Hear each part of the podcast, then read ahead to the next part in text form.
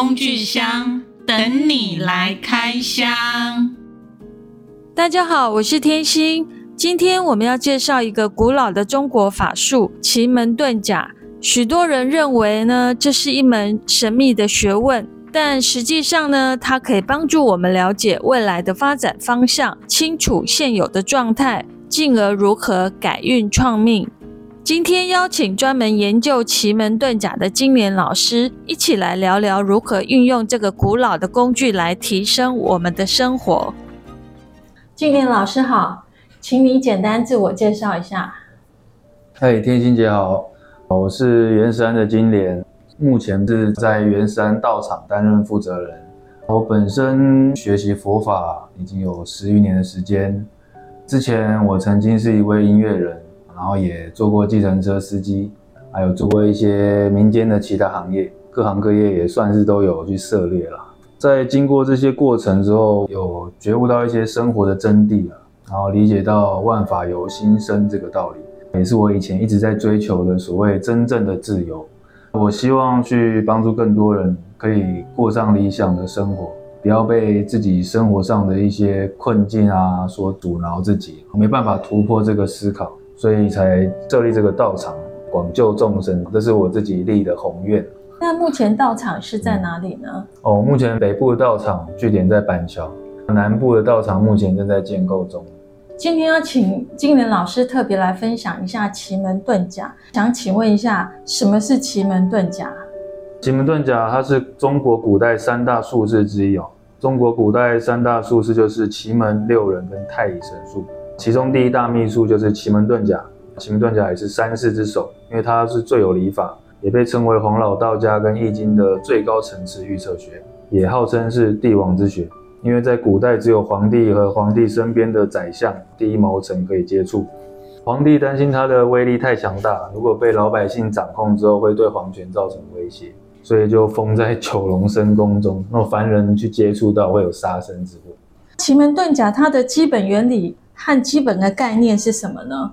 奇门遁甲它在古时候由来已经很久了，从上古三皇五帝那个时候，皇帝战蚩尤，一直到后来春秋啊、汉朝啊、明朝、唐朝这些朝代下来，都陆续有人去承接天书的内容，还有术法仪轨。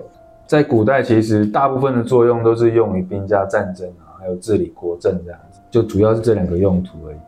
奇门遁甲它基本的概念就是以天文为主，然后以地理为辅，人事为中心，就是我们的天地人三才，外加一个神盘，嗯，这就是奇门遁甲的架构跟它的核心原理呢。奇门遁甲是透过这个太阳系九大行星跟地球磁场产生碰撞之后，然后对我们每一个人产生的影响，还有八神游落的宫位，去产生一个综合的吉凶做推算。请问一下，奇门遁甲是谁发明的？宋朝有一个烟波钓收哥这个师傅，他是最早有对奇门遁甲写一个清楚的脉络。他写的是文言文，但内容大概是说，皇帝在战蚩尤那时候，因为僵持不下嘛，战况焦灼，然后皇帝他就摆坛祭天啊，诚心去祈祷。这时候九天玄女娘娘就化身去将这个奇门遁甲，还有一些河图洛书啊传给皇帝，然后皇帝再给他的宰相封后，叫他整理编辑，封后就把它演变成奇门一千零八十局。后来经过姜子牙、姜太公删减成七十二局，再传到黄石公，再传到张良、张子房，精简到一十八局，也是现在用的阴遁、阳遁九局，再到后来的诸葛孔明啊、刘伯温，然后一直传到现在，所以现在通用就是十八局。其实严格来讲，没有一个准确的说法，因为它没有这个考证，就只有从上面掉下来的，就是那个乌龟上面的图啊，河图洛书。对对，河图跟洛书这样。所以它也是沿用了河图洛书这个部分，嗯、然后发明了奇门遁甲，就对了。对对对。那想问一下，奇门遁甲它有哪些的特点和优势，可以帮助人们来增强他们的生活质量？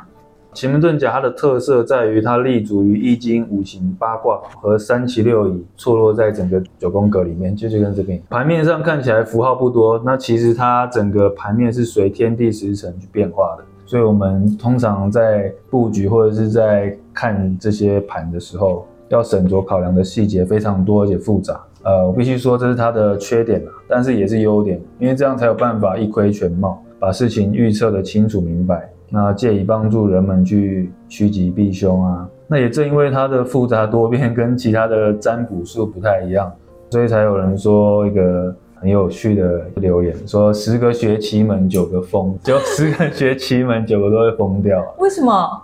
因为它太复杂、太深奥，而且通常入局的人，如果你出不来，你就像进了迷宫一样，你会搞不清楚，甚至有可能它有点类似走火入魔的概念。那下联就是剩下一个已成空。奇门遁甲它其实是很深奥的一门哲学跟术法术式了，很多术法我觉得其实都是这个样子的哦。心念的力量在使用的人必须要强大到能够驾驭术数，才不至于反被伤害或是利用，这点很重要。奇门遁甲跟易经有什么关系吗？关系很大啊，因为它本身坐落的宫位就是依照易经八卦的先天八卦跟后天八卦去重叠起来的。所以你要了解奇门遁甲，你首先一定要学的就是五行八卦，乾兑离震巽坎艮坤，就是它的先天卦，还有它的后天卦怎么对应，这是基本中的基本。哦，所以易经是它的最基础的一个 base 就对了。对，然后这个会了才有办法再深入的解盘，解盘，解看符号，这才是现在人在看的这些东西，就是可以翻译成白话文。奇门遁甲一般都应用在什么样的方面啊？它的应用范围非常广，在古代只是单纯用在战场上跟国事上而已，但是到现代比较有广泛运用在商场啊、商战啊，还有企业发展经营、民生事务上啊，小到连个人事务，比如说你今天要考试，明天要考试，或者是你要做生意买卖，你要改善家里的感情状况、婚姻状况等等这种小事情，都可以应用奇门遁甲来布局调理，帮忙改善跟提升。感觉它好像是可以做风水的一个改变，啊？对对对，它也可以拿来看风水，它看风水很好用，也很厉害。可是学这一门手艺应该是很困难，对不对？有一句话不知道天心姐有没有听过，叫做“真传一句话，假传万卷书”。任何的科目，我觉得都一样啦。嗯，你除了访师拜师，你自己要下功夫去。研读进修，并且要加以去实证，这个比较重要。就是很多东西书上讲的不一定正确的，很多东西老师讲的也不一定是正确的，很多东西还是回归到我们自身如何去思考跟执行，还有验证。我觉得这个是现代科学很重要的一个指标啦。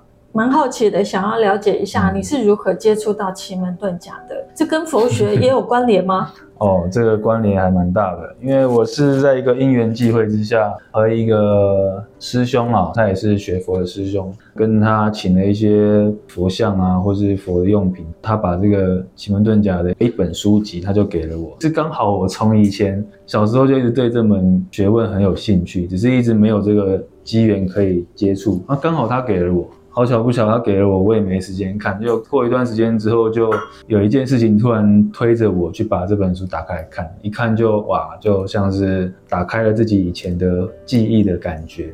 我在看这本书的时候，我看了大概两三周吧，就把它看完了，就是整个略读一遍，然后有理解这样。后来才陆续又再看了很多有关于奇门遁甲的书。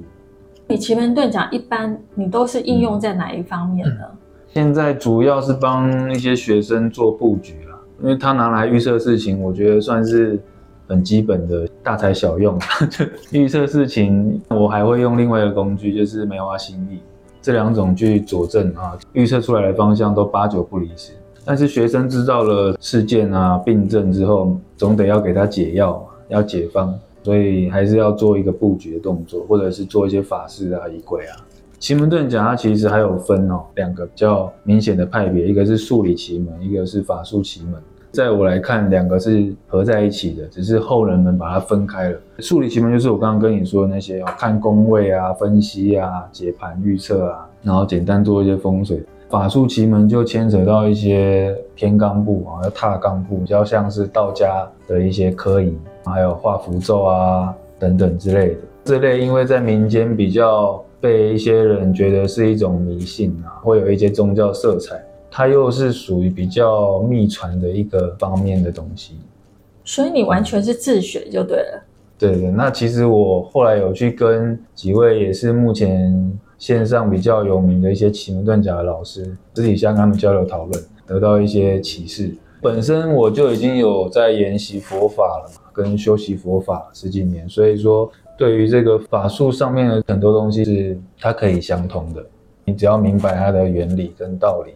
举例来说好了，像特斯拉，他有老师嘛？他没有老师啊，但是他脑子里可以想象出无限个发明图。我觉得人们总是习惯框架在这个三维世界里，总是要觉得，哎，你有没有证照啊？你有没有老师？你有没有名师啊？你师出哪里啊？我觉得这个是一个比较落后的思维。嗯，现代人其实很缺乏创意。对，创意来自于我们每个人原生的灵魂里面。你原本就有源源不绝的创造力了。你所遇到的每一个事件、跟人、事物啊，书籍、看电影，其实也都是为了帮你打开你的一些穴位、你的开关、你的 know how。你本身就自带而来、与生俱来的这个天赋，对。人要先有理解，然后去找出一些自信跟自觉。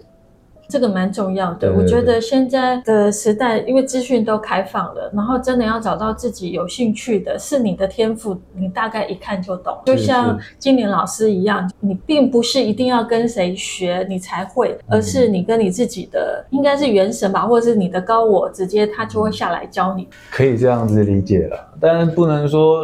一定不能跟老师学，因为我觉得有这个老师的缘分是非常好的，是它可以让你看的世界更广，站在巨人的肩膀上嘛。你有这个缘分当然很好啊，但是如果你没有这个缘分的人，你也不用去灰心。什么样的人适合学奇门遁甲这个法术呢？你头脑要很清楚啊，要要很冷静。如果有缘分去接触到奇门遁甲的人，我觉得应该都是心怀善根的人。然后通常其实也都会对玄幻事物比较感兴趣，嗯，只是说奇门遁甲它本身，因为像刚刚有提到它的一些深奥跟它的危险，有可能学了会走火入魔，你会走不出来。这样讲好了，它有一个过程，接触奇门遁甲，你会先感到神奇，因为太准了，然后又太玄了。这是第一个过程，有没有例子可以说明一下？就是让你觉得非常的神奇这样子。最近的案例哦，还有一个是几个月前的一个学生的案例，她本身是一个三十多岁的女性，那时候三月份她来找我问一些事情，她那时候人在韩国，就她跟我说，老师，我自己本身有身体很多毛病，后来发现说她自己讲了，她有肝癌吧。应该是乳癌转下去的，所以他身体总共至少有两处是癌症、癌细胞，然后还有大大小小的病，他也停经停了一年，然后做化疗。所以那时候跟我视讯是气场整个很差，整个面容比较憔悴。他当下是跟我询问这个状况，然后他问我说他该怎么办，细节就不讲了。总而言之就是跟他说了一些解方，然后跟他说一定要回来台湾。印象最深刻就是我有叫他一定要回来台湾，不要再待在韩国。啊，他是因为嫁去韩国，他那时候要做手术，然后帮他做，看能不能手术成功的一个仪轨法门，就帮他先做了一个法门，也帮他做了一个奇门布局。结果布局好了之后，肿瘤就真的消掉了。然后后来到六月份，他说他回来台湾了。那之前他有先问我说，回来台湾之后必须要先找一个医院接续治疗嘛？他就问我要选哪一间医院啊？他就丢给我两间，台大跟一个是桃园的地方医院叫敏盛。就帮他用奇门盘看了一下，然后发现说台大的盘是克他的，宫位是克他的。桃园地方医院刚好是生他，就我建议他去桃园那边的医院，而且那个医生算是很有能力的，这个也都看得出来，在所有的细节在奇门盘上都可以一览无遗。到了六月份回来之后，虽然我是叫他去桃园医院，不过他说他家人比较保守一点，还是建议他去台大看一下。那他也比较孝顺，就说好吧，那就去看一下好了。他真的就去台大看了，结果他发现真的就像我说的，台大医生鸟都不鸟他，很敷衍的检查完就说你这没什么啊，然后就让他走了。所以他就觉得还是去桃园那边好了。桃园那个医生姓江啊，那个江医师非常的仔细，非常细心，检查了第一次就跟他说，哎，你这个之前在韩国治疗的，虽然癌细胞已经缩小了三分之二。已经好转很多了，而且月经又恢复了，但是你这个还有一点点没有清掉的，就是韩国那边没有发现的，所以这一点就印证到了我当初叫他一定要回来台湾的原因，因为韩国的治疗可能有一些漏洞，有一些缺失 miss 掉了，嗯，那这个就帮到他整个病症解决掉啦，所以我觉得是比较经典的一个 case。哇，真的好神奇哦！中华的法术真的就是可以看到的细节的部分，超乎我们想象，对不对？对，像我在看一些书籍，有一些老师的范例也是很经典啊。很多东西是用奇门遁甲去看哦，它比医生检查还厉害。往往很多东西是医生看不出来或是没看到的，可是你在奇门遁甲上可以先知，可以先找到。相信很多人都会很好奇哦，奇门遁甲的算命结果是如何得出的？还有哪些因素会影响到它的精确度呢？奇门遁甲它本身由天盘九星、地盘八方，还有人盘八门、神盘八神，那对应三奇六仪去碰撞，得出这个算命预测的结果。所以总共它里面的盘面会有五十五个符号，包括八卦、八门、九星、八神、十天干、十二地支。所以这所有的符号你都要去理解跟背。精确度的影响啊，我们生活周遭常见的占卜方式就很多嘛，比如说面相啊、八字、乾卦、鸟卦啊、紫微斗数啊，什么都可以拿来算嘛。但其实我认为所有占卜术都一样嘛，算命精确与否，从来不是在于说你用什么方式去算，而在于你的心中有没有跟你运用的术法相应。我觉得算命跟心念是息息相关的。举例来说，你看古人他们对于占卜这件事情是非常慎重的。他们在问事前都要先沐浴斋戒，然后焚香，因为这是一种至诚的表现呐、啊，会表现出你对该事件的重视。这种心态会震动到宇宙的空间，然后帮你牵引出答案，就是我们说的心诚则灵。现代语言有一个词叫做共振，由意识去主导的场域就是脑场，这是未来的新科学研究领域的范围。所以我觉得奇门遁甲跟老场是息息相关的，包括我们刚刚提到这个看风水，我们在布局，那它一个物品其实就有脑场，只是它的场可能没有那么强，你没有把它的力量引动出来而已。这是未来的一个 know how 了。嗯，所以它也是可以算命的。可以啊，把你一生都可以算得出来吗？可以啊。哦，真的，我是真的第一次听到奇门遁甲可以算命。哎，真的吗？对，因为我知道，好像奇门遁甲大部分都是用在风水上面。奇门遁甲特别就在于它可以算又可以改，那这是它跟其他术数最不一样的地方。改的话是要用什么样的技巧才能去变动它原本你既定的一个方向呢？它改的方面就是比较全面又实际了，不会像说一般的那种算命一样，只会给你一个粗略的东西。呃，那他改的面相是很细微的，就像我刚刚讲的病症在哪，就从那边下手开刀，就让你改头换面，所以会很清楚的指出来什么是跟你相生的，什么是跟你相克的部分。对对对，很多学生那一讲完，他们都整个吓傻了，怎么会每一个地方有什么毛病，或者是每一个事情哪些人是几岁，或者是长什么样子，什么个性，事情怎么样发展，都了若指掌。嗯，所以他们都会对这一点感到很讶异啊！哇，真的蛮……那其实这一点跟我本身在通灵已经有一点类似了，只是他看的东西是更可以有一个依据。因为通灵的话，这个部分或灵通这个部分，你到异世界看不到、摸不到，真的比较主观性的。嗯，可是这个是有所依据，它也是跟着天地人三合要合才有办法算出那个盘嘛。对对，没错。那想再请问一下哦，奇门遁甲对提升身心灵有哪方面的协助呢？我们人哦，在地球上所烦恼的不过就是吃喝拉撒睡嘛，跟玩乐，那全部都是生理啊、心理的六感，只要满足这些条件就不会痛苦。但这是第一层级的思考。奇门遁甲像我刚刚讲的，它要运用来成全这些琐事，要去做这些事情，成全你的愿望，可以说是九牛一毛，完全不费吹灰之力。但是如果当一个人真正接触到明白奇门遁甲的精髓，你是可以跟天地宇宙共振，到那个境界，你什么事都不用问，无事不知嘛，因为全地球、全宇宙都是你的，所有的山河都是你的，你根本就不会为了这些个人需求而痛苦。所以学奇门遁甲，这个是第二层级的思考。接触奇门遁甲，你会先感到神奇，这第一步，你会觉得哇，好奥妙，好神奇，好玄幻。再来第二步是什么？是空虚。空虚，空虚，为什么？空虚，寂寞的空虚，这个就是一个转折咯，这很有趣，因为我本身也度过这一个期间。因为我们人哦，在出生到长大，就像一张白纸被污染，我们会受到很多三维世界、尘世间的训育，就是会一直被你所看啊、摸啊、听啊东西去干扰你本身本灵的思考。为什么刚刚讲到第二步是恐惧？因为你在知道了太多的事情是超乎你以前的认知了，就是你活了三四十年、五十年的，你发现，哎，原来世界不是这样子的，就是、你会不会傻眼？你应该傻眼吧？比如说，你看你以前吃的饭全部都是大便做的，假设是这样子啦，你应该会傻眼吧？很 shock，说啊，我一直以来几十年都在吃大便吗？这样子的 shock，而且远比这个还要震惊。嗯，这是出乎意料，就所以我刚刚是讲说，很多人学到疯掉，因为他整个无法 control，他觉得他不知道他是谁，他在哪里，所以你会感到很空虚，因为你觉得奇怪，我到底是谁？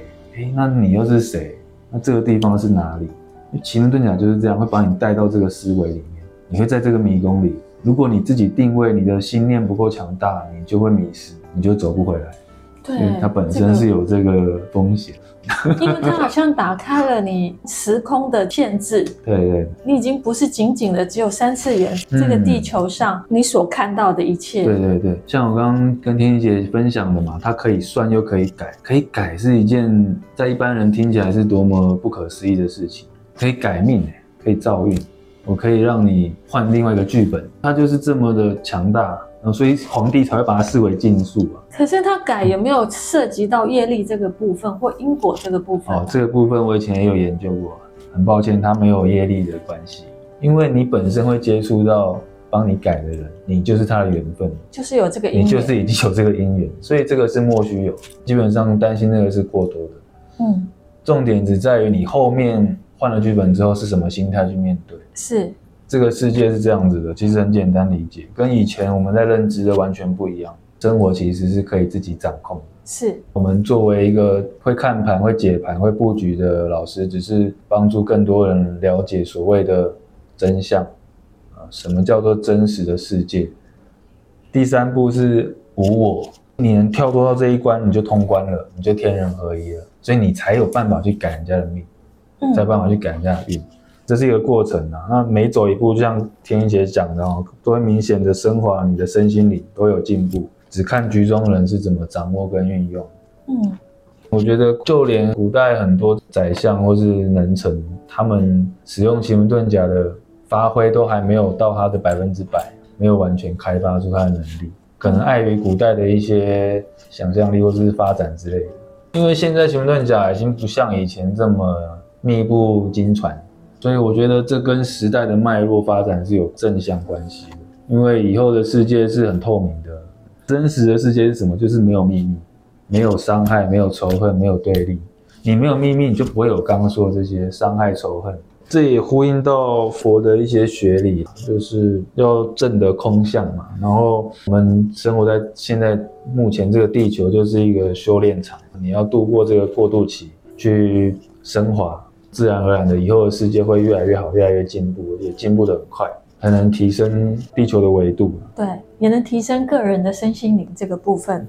我觉得这是我灵魂的使命跟初衷啦，这一辈子就是要做这件事情，做比较关于教育这一块。我觉得能找到自己的道，或者找到自己的法门，是一件非常幸福的事情，因为透过它，你可以很清楚的知道你跟这个宇宙的关系，对你跟这个天地的关系。对啊，最后想要问一下，对刚刚接触奇门遁甲的人，你有什么样的建议和启发？还有需要特别注意什么样的事项呢？有缘会接触到奇门遁甲的人，我相信应该都是心怀善根的。只是说，不管学奇门或是其他术法都一样啊，首要在心，你的心要用来跟奇门遁甲共振，共振万物万灵，并且共振九天跟九地。大家可以思考一下武侠小说里面常出现的桥段：一个在寺庙前打扫的和尚，只用了一根竹子就打败了一个手拿铁剑的武林高手。哎，这是为何？竹剑本身脆弱嘛，他遇到铁剑金属更是不堪一击，怎么能够击败铁剑？因为小和尚专心跟他的竹剑共振，这种共振程度已经超越物质特性，超越它本身竹子的特性。听起来是他跟那个竹剑已经合一了。所以，我们只要跟万事万物都合一的状态的时候，就能发挥它最大的能量出来，是吗？可以这样讲啊，就是你先相信它，跟它共振嘛，合一了，那你就可以跟它说话啦。你跟它说什么呢？你说你不是竹子，你是无敌铁金刚剑，那你就是世界上最利的剑了，所以它可以破那个铁剑，这是这样的道理。我们要学习奇门遁甲，要特别注意什么样的事项？因为你刚刚有提到走火入魔，嗯、那如果这个现象发生的时候，应该怎么办？奇门遁甲它就跟太极一样哦，它一半是阴，一半是阳，实际上就是这样子。你会得到它的一些回馈跟好处，但你一方面的也要理解到状态是怎么样在进行的，抽换过程是怎么样。刚刚那个例子讲到，就是物在人用嘛，然后人在心用，最后还是回归到心用。心的频率有没有跟物品共振？修炼术法哦、研究学问或者是运动竞技啊，到最后都在比谁能够定静。那定静就能安，安虑才能得。嗯，这个跟会不会走火入魔有关系。得有两种，一个是得到，到哪里的到；第二种是得到。道理的道，嗯，只有这两种。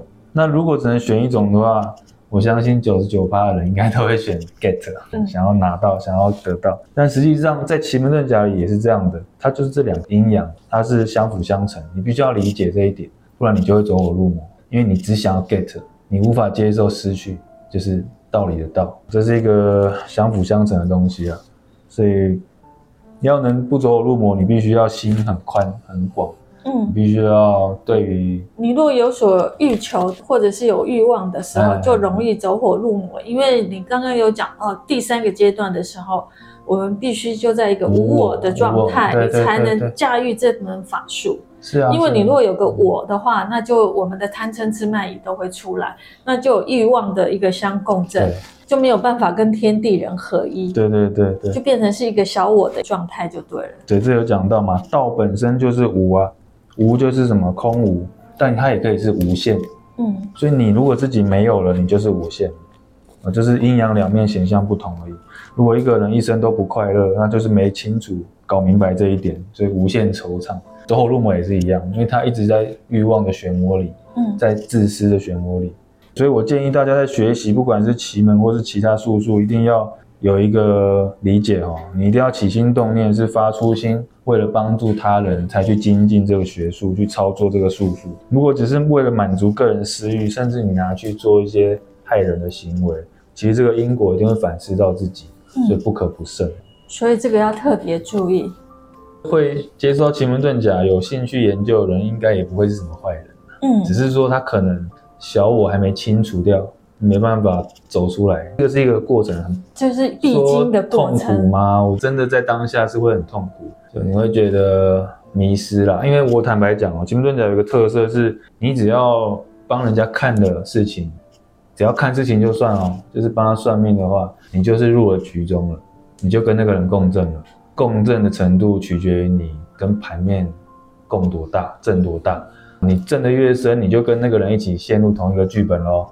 比如说他目前经历了什么问题，可能会震到你身上，所以我们在帮人家看事情，一定都要有一个 SOP 入局跟封局撤局的动作，这是为了保护我们自己本身，这个就是一个比较细节的东西。今天非常谢谢金莲老师特别让我分享奇门遁甲，而且奇门遁甲是我们中国非常深奥的一个法术。谢谢金莲老师今天的分享，谢谢你。哎，不客气，谢谢天心姐，谢谢。谢谢感谢大家的收听，欢迎多多留言告诉我们你的想法，还有什么想听的心灵工具。谢谢大家。